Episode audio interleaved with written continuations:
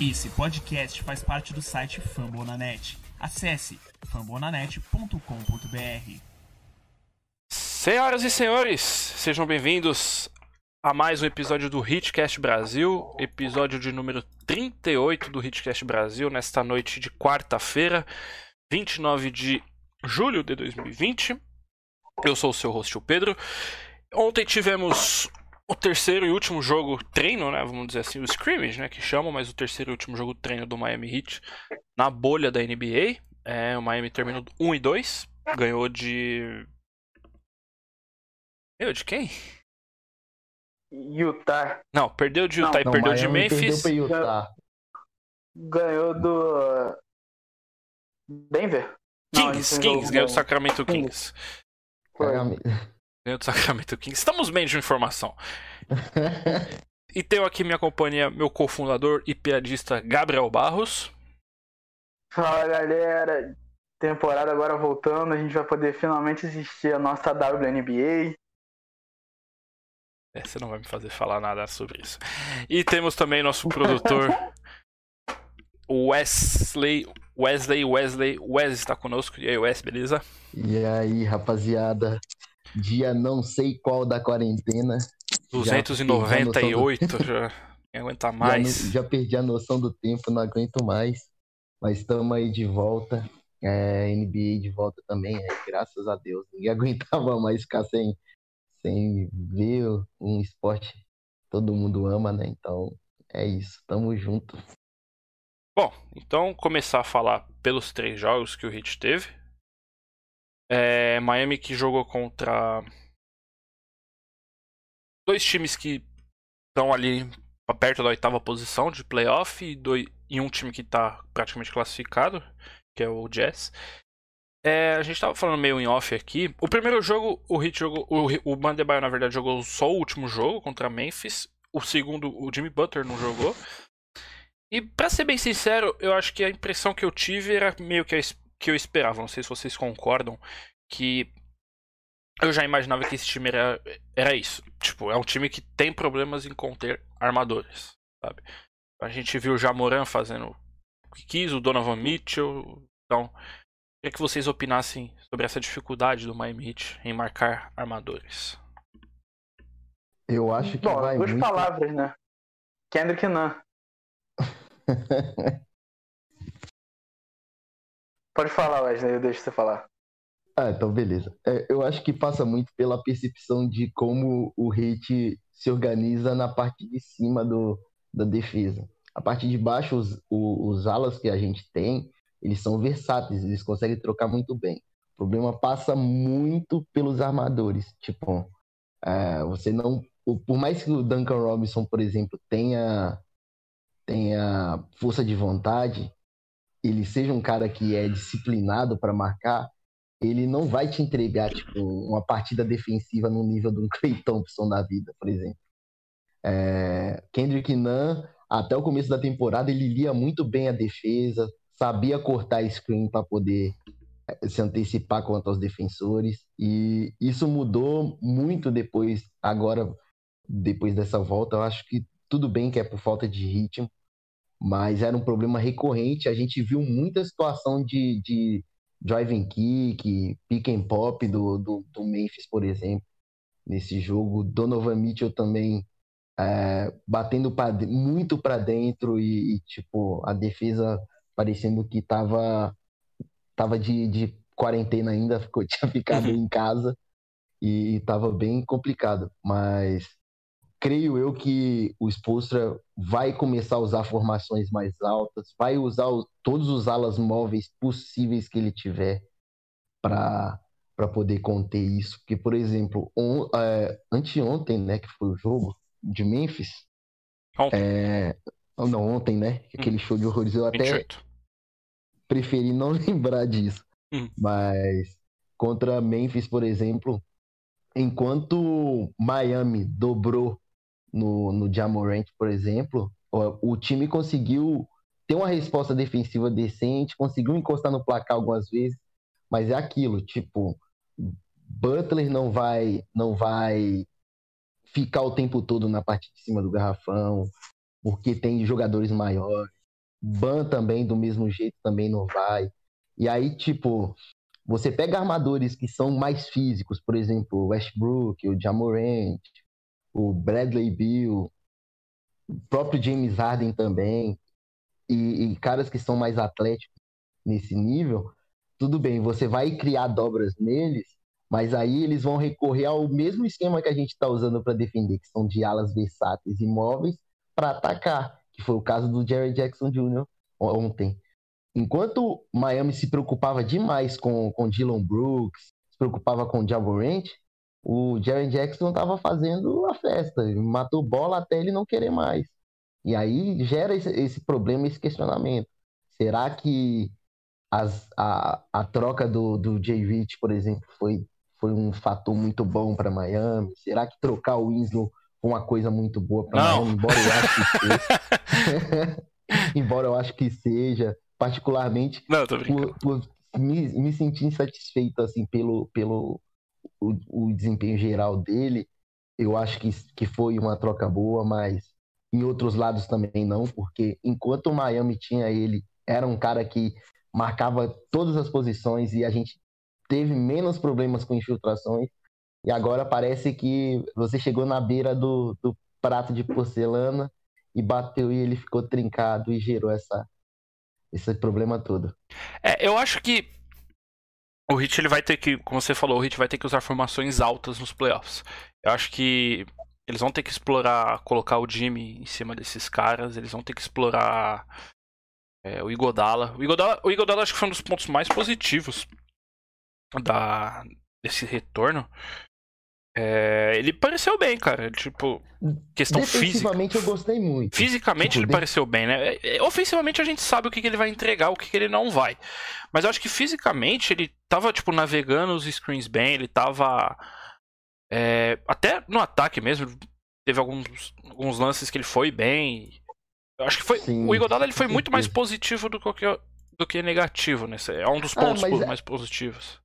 É aquela questão também de, de você levar em conta que ele não teve um training camp, né? Sim. Ao contrário de todo mundo que começou a temporada com training camp, estava treinando nas férias, ele se dedicou a outros projetos. Ele foi ficar mais com a, com a, com a família, foi ele do um livro que ele estava. Isso, exatamente. Então, ele meio que se afastou. Ele teve um ano, um ano sabático, sabático. tipo o Ray Allen o Ray Allen ali no, no finalzinho da carreira. É, Mas eu, eu, outro, é... ponto, outro ponto que eu queria falar, que vale muito a pena, é o ponto positivo que eu gostei muito, além do, do, do Igodala, foi o Jay Crowder. Ele tem vindo muito bem do, do banco. É, eu, eu gosto do Jay Crowder, eu não vou negar que eu gosto do Jay Crowder. Eu acho que às vezes ele chuta muito. Eu acho que às vezes ele tá. Ele tá sempre numa velocidade 110, sabe? Às vezes ele não precisa estar 110 toda hora. Verdade. E... Mas não é def... isso não é defeito, eu não acho que seja defeito. Eu acho que a questão dele, assim, é. é... Ele é, é a bola dele cair. A bola dele cair, ele se torna um jogador muito útil. Ofensivamente, ele não te entrega muita coisa além de, de arremesso. Eu penso. Eu acho que.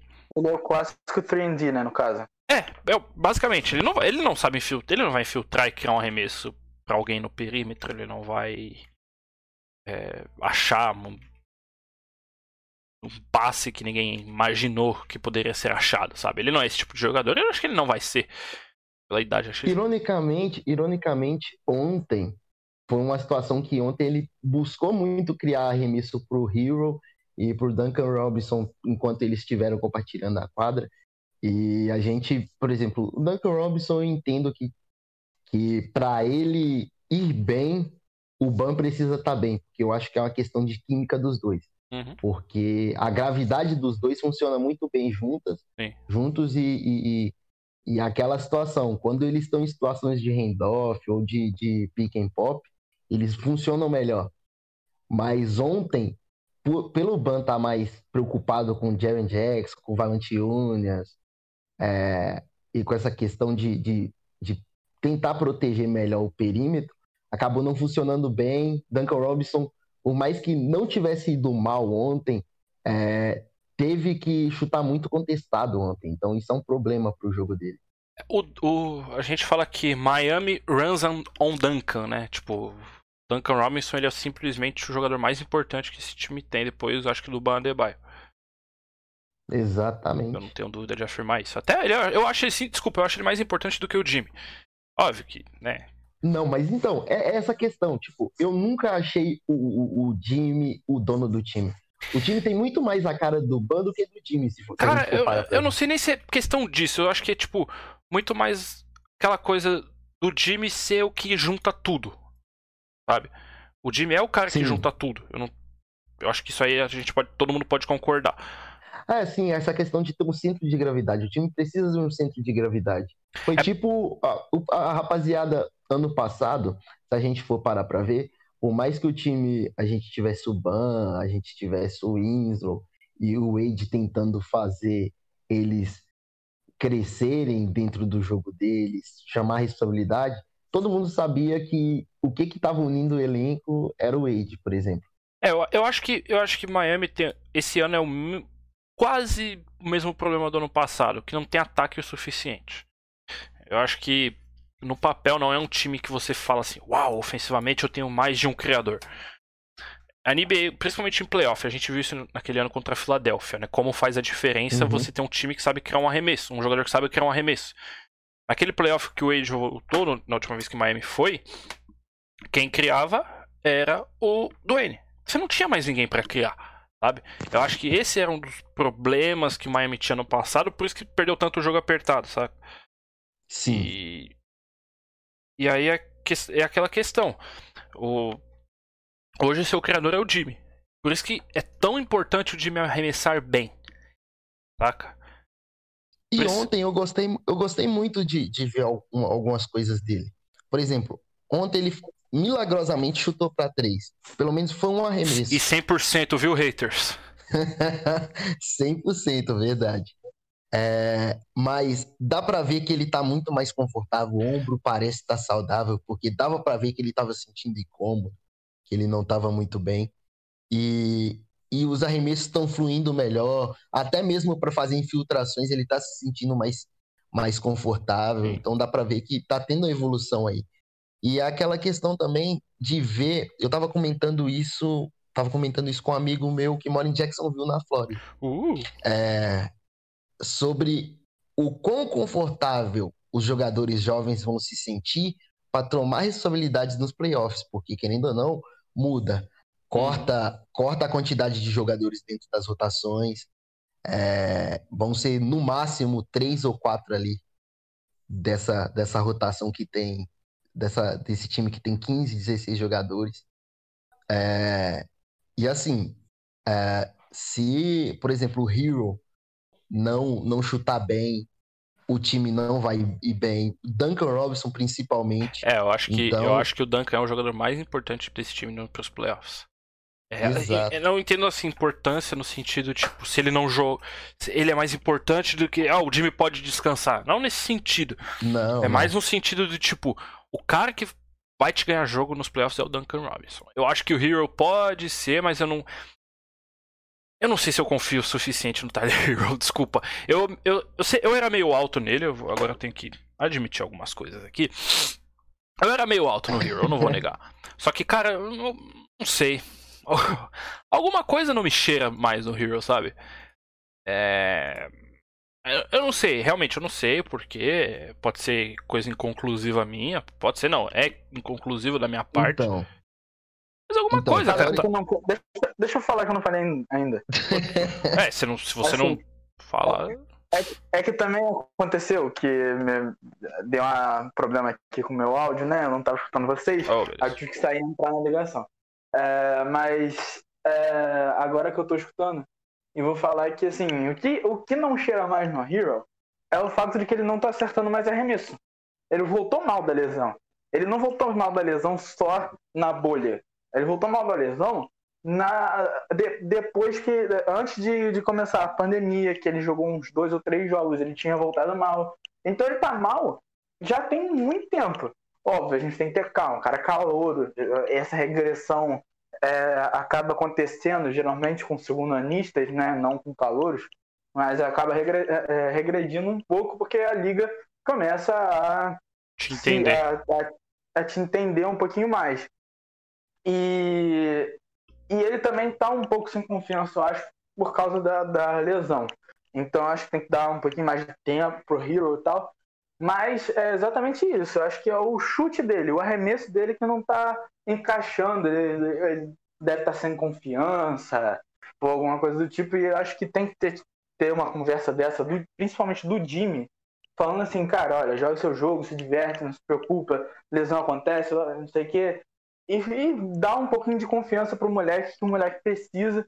E a partir do momento que ele começar a acertar arremesso, ele vai começar a, a jogar mais solto, conseguir mais infiltrações e, e, passes bonitos, como a gente já viu ele fazendo no, no início aí da temporada. Mas eu acho que é, basicamente é, é ele voltar a acertar o arremessozinho dele e aí ele vai voltar à forma. É, eu não vou Ironicamente, ironicamente, o Hero ficou mal depois que começou a namorar. Eu tenho, eu tenho a teoria. eu tenho a teoria de que a namorada dele é um, um Monstar. É, Certeza. É, ela é tipo uma Kardashian, é isso que você tá querendo dizer? É, pode ser. A gente, a gente não sabe da procedência. Será que é a Armênia igual, igual as, as irmãs? Provavelmente. Não tem cabimento, tipo, uma pessoa ter regredido em tão pouco tempo. É, mas e eu acho que, que, assim. Eu, eu não vou discordar do Barros agora. Eu acho que também o arremesso ele faz diferença. É questão. Faz, óbvio. Que ele, tá chutando, ele chutou, tipo, na, nesses jogos aí, nesses screamers, ele chutou, tipo, um de 15, eu acho, 16. Ele chutou super mal. E, e não era aqueles arremessos que. Nossa, ele tá errando por pouco. Era aqueles arremessos que na hora que ele tava tirando, saindo da mão dele, você sabia que ele tinha errado. Essa foi a ah, impressão ah, que eu tive. Então, tipo... então mas, mas assim, é, é, aquela coisa. Eu vejo que o Spolstra tá sendo. Foi até paciente, tipo. Deixa ele chutar pra ter confiança. Ele e o Nan, tipo. Deixa os dois chutarem.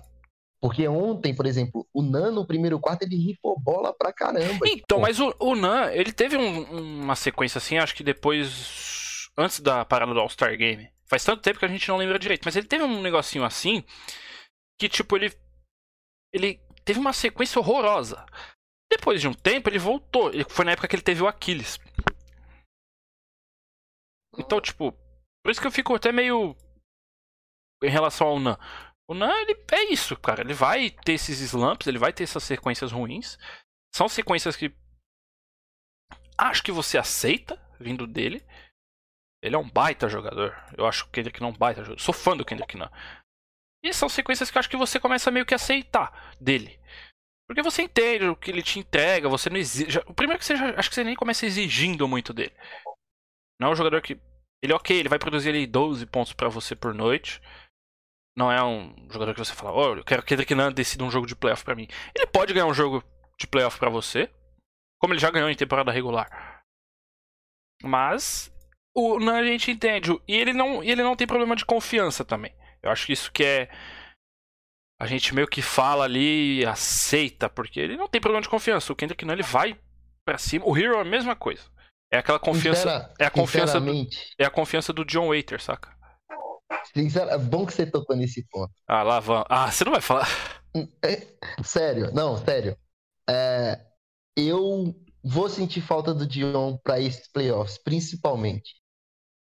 Porque, tipo, hum. é uma característica esse, esses playoffs, pelo menos, é muito, é muito incerto. É muito incerto essa questão de quem vai vencer, quem, quem vai chegar nas finais, quem vai levar o título. Pelo menos essa, essa temporada é muito incerta. Porque tem fatores físicos, fator emocional também, porque a gente não sabe como é que os jogadores vão lidar em ficar imersos dentro desse lugar durante tanto tempo. Cara, me parece um e... ótimo lugar para ficar, né? Por não. sim. Não, é, é um lugar maravilhoso, seguro, tem tudo para eles. Mas é aquela questão de, tipo assim, você ficar longe da família, né? O fator é. psicológico, é... ele pesa muito. Pesa. E, e, assim, caras que não dão a mínima pra nada, igual o, o, o Dion Waiters, tá até um artigo na ESPN sobre isso. Dion Waiters e a arte de não dar... A foda. A gente pode falar a palavra, eu acho. Não sei. É, então. Whatever. Eu, eu não Fala. falei. Whatever. Mas enfim. Desculpa, Fambonanet. É... Mas enfim. É... ter caras que, que não se preocupam de, do arremesso não tá caindo e que tem confiança para continuar arremessando como o Dion tinha, uhum. é muito importante até mesmo para pro, os novatos, para os calouros que vêm. A famosa confiança que... irracional, né? É. Mas, tipo, aí você tem o, o Spolstra dosando isso, né? Tipo, você não vai arremessar toda hora, sabe? E, e tem um cara assim como o Dion falando, pô, eu já tive tal lesão, que ele teve uma lesão parecida com a do Rio, só que a dele foi um pouquinho mais grave, que ele chegou a operar, né? E ah, eu tive uma lesão, fiquei tanto tempo parado, é assim mesmo, tal. Continua arremessando que você vai sentir o feeling do jogo de novo, tal. É, é muito importante. Sim, é, mas e... eu, eu, acho que, eu acho que o Hit não vai sentir saudade do Sean Wagers, eu acho que isso é completamente estúpido. Desculpa, o maior respeito e ah, admiração ah, que eu tenho não, a você. Eu tô, eu tô falando, eu tô falando mais é na questão, numa percepção pessoal do que da percepção da equipe. É mais sabe? psicológico, né, que você tá querendo dizer. É, é, exato. Ah, eu acho que o Hit ele vai sentir falta de criadores. Eu acho que é... um cara como o Jimmy, assim, mais um Jimmy Butler, saca? Um cara que uhum. chega, pode decidir um jogo, sabe? Eu acho que isso e o Bandebaio pode ser esse jogador. Não sei se ele sem o arremesso ele ainda ele já consegue. É uma dúvida que é uma dúvida é algo a gente pra gente ver também. Acho que é, é legal esses playoffs porque é o, é o segundo playoff do Ban, mas é basicamente o primeiro como ele com ele com essa esse protagonismo. né? Por isso que é, é bom mas, a, gente, a gente ver isso. É, mas é aquela questão também, Pedro. Tipo, o esposo, não sei se você viu a entrevista dele dessa semana, que ele foi falar sobre o Ban falando que está testando os limites dele, que, que empurra ele para melhorar. Mas aí a gente não sabe o quanto que, que o Spolstra está fazendo força para isso, entendeu? Uhum. A gente não sabe, tipo, se o Spolstra está falando, olha, chuta mais, arremessa mais jumpers, arrisca mais o perímetro, é, faz, faz arremesso de meia, de, de meia distância, e, tipo, ontem, por exemplo, a gente não viu o Ban fazendo um arremesso de meia distância. Eu acho que ele arremessou, ele, ele arremessou todas... acho que, tipo, no primeiro quarto. Eu acho que. Eu... Então, eu acho que eu vi ele quarto. fazendo um arremesso só.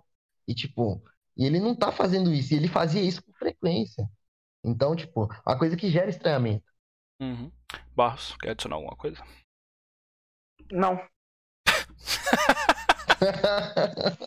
Obrigado, eu acho.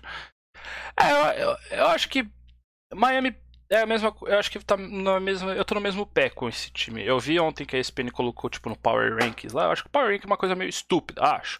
Mas eu vi que, tipo, a ESPN colocou o Hit em sexto. Eu achei isso um absurdo. Sexto, acima de, de, de Boston. Houston, Boston. São times melhores. São times melhores, desculpa. Então, é... se você levar o, o, fator, o fator estrelas, tipo, você tem o Harden, que é o melhor bobear hoje é o melhor jogador do planeta, se, se, se a, gente, se a gente for levar métricas justas para analisar Sim. o impacto dele. E você tem o Westbrook que vem da temporada mais eficiente dele desde que ele foi MVP. Uhum. E só que aí você tem que ver o restante do conjunto. Tipo, ah, os jogadores, Harden e Westbrook, eles vão desequilibrar. Mas aí você, você vê, por exemplo, é, Ben McLemore, ver PJ Tucker, Eric Gordon, que não fica saudável nunca, lesionou de novo. É, é Chris Coleman, é, Daniel House. Então, é, o conjunto, o, o conjunto, é, isso eu concordo com vocês, que o conjunto em volta não ajuda. É, é duvidoso, entendeu? Sim. Então, tipo, o conjunto do, por exemplo, de Miami, se você vê, ele é mais coeso. Sim, porque você sabe, você consegue ver as demandas do, do de cada jogador, o que, que o esposo espera de cada um. No Houston você não espera. Você vê os jogadores e espera que todo mundo consiga pelo menos contribuir com, com... exatamente, tipo, contribuir do perímetro. E, e, foi o grande erro do D'Antoni, por exemplo, naquela série contra o Warriors, que eles chutaram mais de 27 bolas de três e erraram todos, yeah. porque ele tem uma demanda específica só para esses jogadores, entendeu? Um time limitado em determinados pontos. E enfim, é, Mas... aí Boston eu não concordo atrás. Tipo, Miami na frente de Boston eu não concordo. Mas aí, aí é um monte de coisa que a gente pode ficar aqui horas e horas e horas. É, tem um, tem um monte de coisas a levar em conta. É. Ah, só expectativa para essa esse retorno. Miami joga sábado. Em. É. Acho que então, Denver é mandante, é... Miami é mandante. Denver. Não, é, não faz diferença. Whatever. Então, é, o negócio é que assim. Esse, esses scrimmages aí, tudo bem, você não tem porquê, como tirar muita coisa desses scrimmages, porque são jogos que os caras não estão jogando para valer, não estão botando 100% de energia, estão descansando um pouquinho também a pré-temporada, porque se você é, se machuca antes da temporada começar, é, provavelmente aí você tá fora, é, principalmente da primeira fase dos playoffs, são oito jogos só.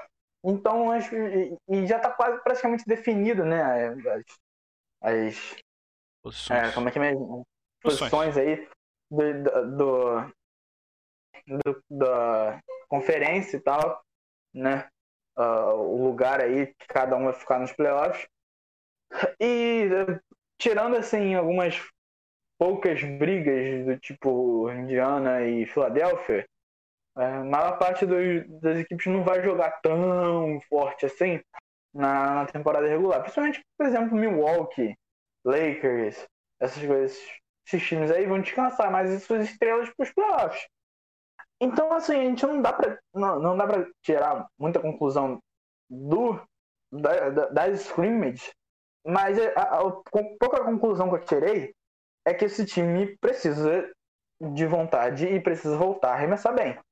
Porque, tirando o Duncan Robinson, no jogo 1, assim, até tudo bem, no jogo 1 a gente arremessou muito bem.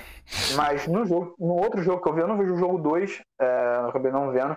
Mas no jogo 3 contra o, contra o Memphis, a gente arremessou mal.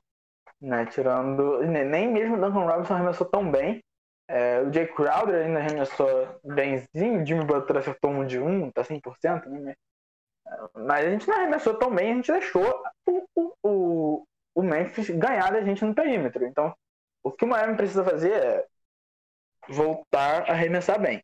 Se quiser ser sucedido, entendeu? Bem sucedido. E... Barros. Vai, Barros, é, eu não sei, eu não sei se você se você concorda comigo, mas Miami sofreu muito ontem quando Memphis colocou as formações mais altas, principalmente para arremessar.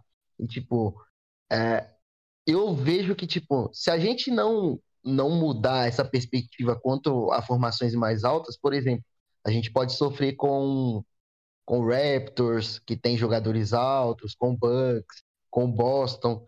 E aí, tipo, eu não sei se você concorda comigo sobre, sobre essa questão de, tipo, é, você montar esquemas mais versáteis para você não ter tanto arremesso contestado no perímetro, porque você tem jogadores altos. Ah, não, sim, com certeza. Tem, tem esse fato de é, você. O problema de Miami é que o Miami não tem jogadores tão altos assim para ficar em formações, sabe, altas. É, o, a formação mais alta que a gente poderia fazer é colocar o Jimmy de PG e colocar o Igor Dalla de ala, ala de, de, na, na 3, na 2 e Duncan Robinson na 2, na 3. Assim, seria a formação entre as mais altas que a gente pode fazer. Porque os nossos dois armadores são baixos. Tanto o Dragic quanto o Nan são baixos. Cara, o Dragic tá marcando tão mal, né? Nossa senhora! Meu Deus, o Dragic tá marcando muito mal, velho. E, e, a gente não tem uma opção de, de marcação de armador, porque o nosso armador titular é o Kendrick Nunn, que tá marcando muito mal também. Cara, o, o Dragic, o Nan, o Nan menos, mas o Dragic, eu acho que tipo, o time de ontem o Jamoran viu assim, pô, o Dragic tá em mim, é hora. Vamos me dar a bola, sai da frente. É Valenciunas, que tá o, o Myers Leonard me marcando e vambora. Tipo, foi isso, cara. cara, ontem, é sério, eu nunca vi um armador dar tanto drive igual o, o, o Jamorant ontem. Cara, ele fez o tipo, que quis ontem, velho. Ele, ele pediu ponte aérea e mandaram pra ele. Ele entrou e enterrou na frente dos caras e ninguém fez nada. Ele, ele aproveitou backdoor. Nossa, foi, foi tipo ridículo. Tipo, caras grandes mandando backdoor pra ele. A vantagem, acho que. Uma das vantagens que o Hit vai ter é que no leste, quem é um armador assim que você fala, uau, desses times tops? Milwaukee não tem. É só o Kemba mesmo, mas tipo, não é um cara que vai tipo desequilibrar toda noite. E eu acho que ele não tá nessa função em Boston também. Tem esse detalhe. Não, não e assim, o, arma, é, o, o Kemba, é, a drive do Kemba não é uma drive explosiva igual do Jamorant. Eu, e eu, é, acho que, eu acho que o que prejudica muito o Dragic contra o Kemba, principalmente o Dragic, o não acho que aguenta até mais, é a questão do, do tipo do screen, sabe? Porque o Kemba é aquele tipo de armador, que meio que o Lowry também tem um pouco disso, que chegou ali, tipo, pick and roll veio, vou chutar. Tipo, chuta por trás do screen, sabe? Eu acho. É, e, Miami uhum. e, e os, os guards de Miami costumam morrer nesses screens. isso já. Há algum tempinho, isso principalmente por causa do Dragic. Então acho que isso pode ser um problema num tipo, um confronto contra o do Raptors, por exemplo, do, do, do, do Lowry fazer isso, do, do Kemba fazer isso contra Boston também. A Philadelphia não tem isso, óbvio que o armador, o armador inclusive não sabe chutar lá. Eu acho que é, Miami continua sendo um time de segunda rodada e, e ok. É, a gente sabia, ninguém esperou ganhar o campeonato, eu acho. É, eu não sei qual nível de expectativa que o resto do pessoal tá. Se ganhasse, eu não ficaria surpreso. Muita coisa teria que ir certo para ganhar um campeonato esse ano. É, lesões, como aconteceu para Toronto ano passado, a gente sabe.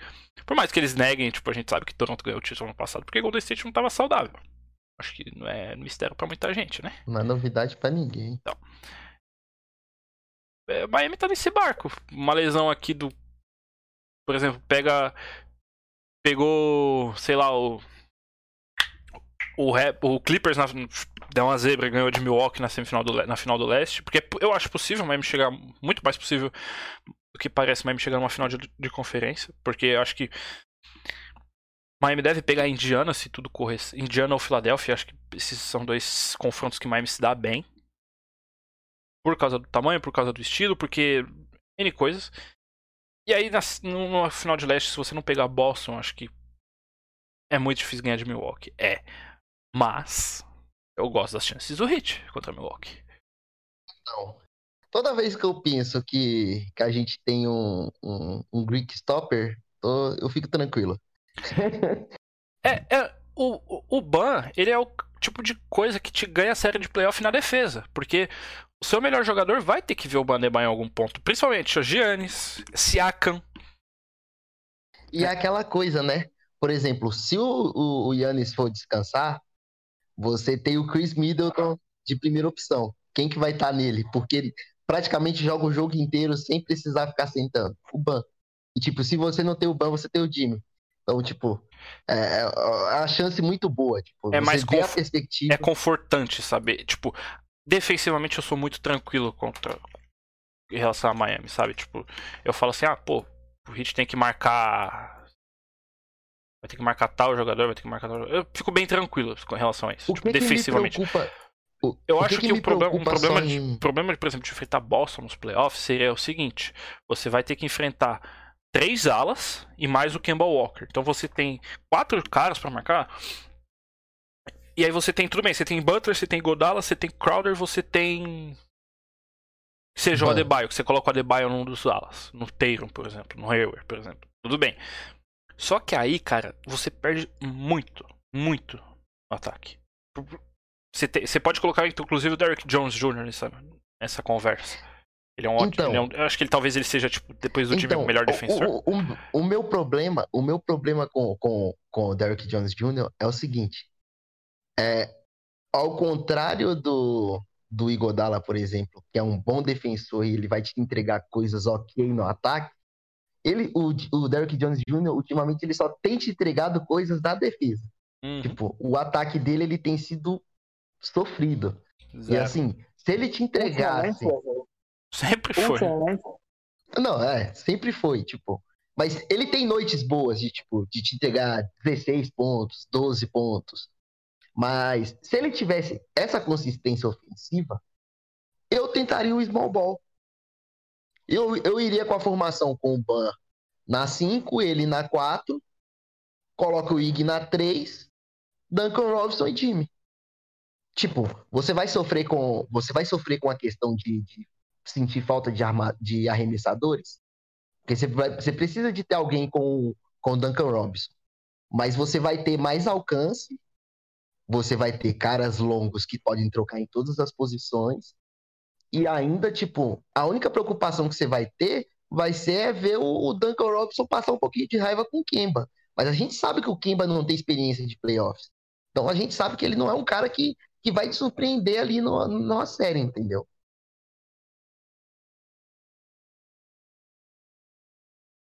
Sobre o Derek Jones Jr.? Yeah. Ou qualquer assunto. Uh... o podcast já saiu um pouco não. dos trilhos, hein, rapaziada? É, não, assim, o que a gente pode falar, eu até tinha esquecido, depois eu, te, eu lembrei, é, da formação com o Derek Jones, da formação com o Derek Jones Jr., né? é, em quadra.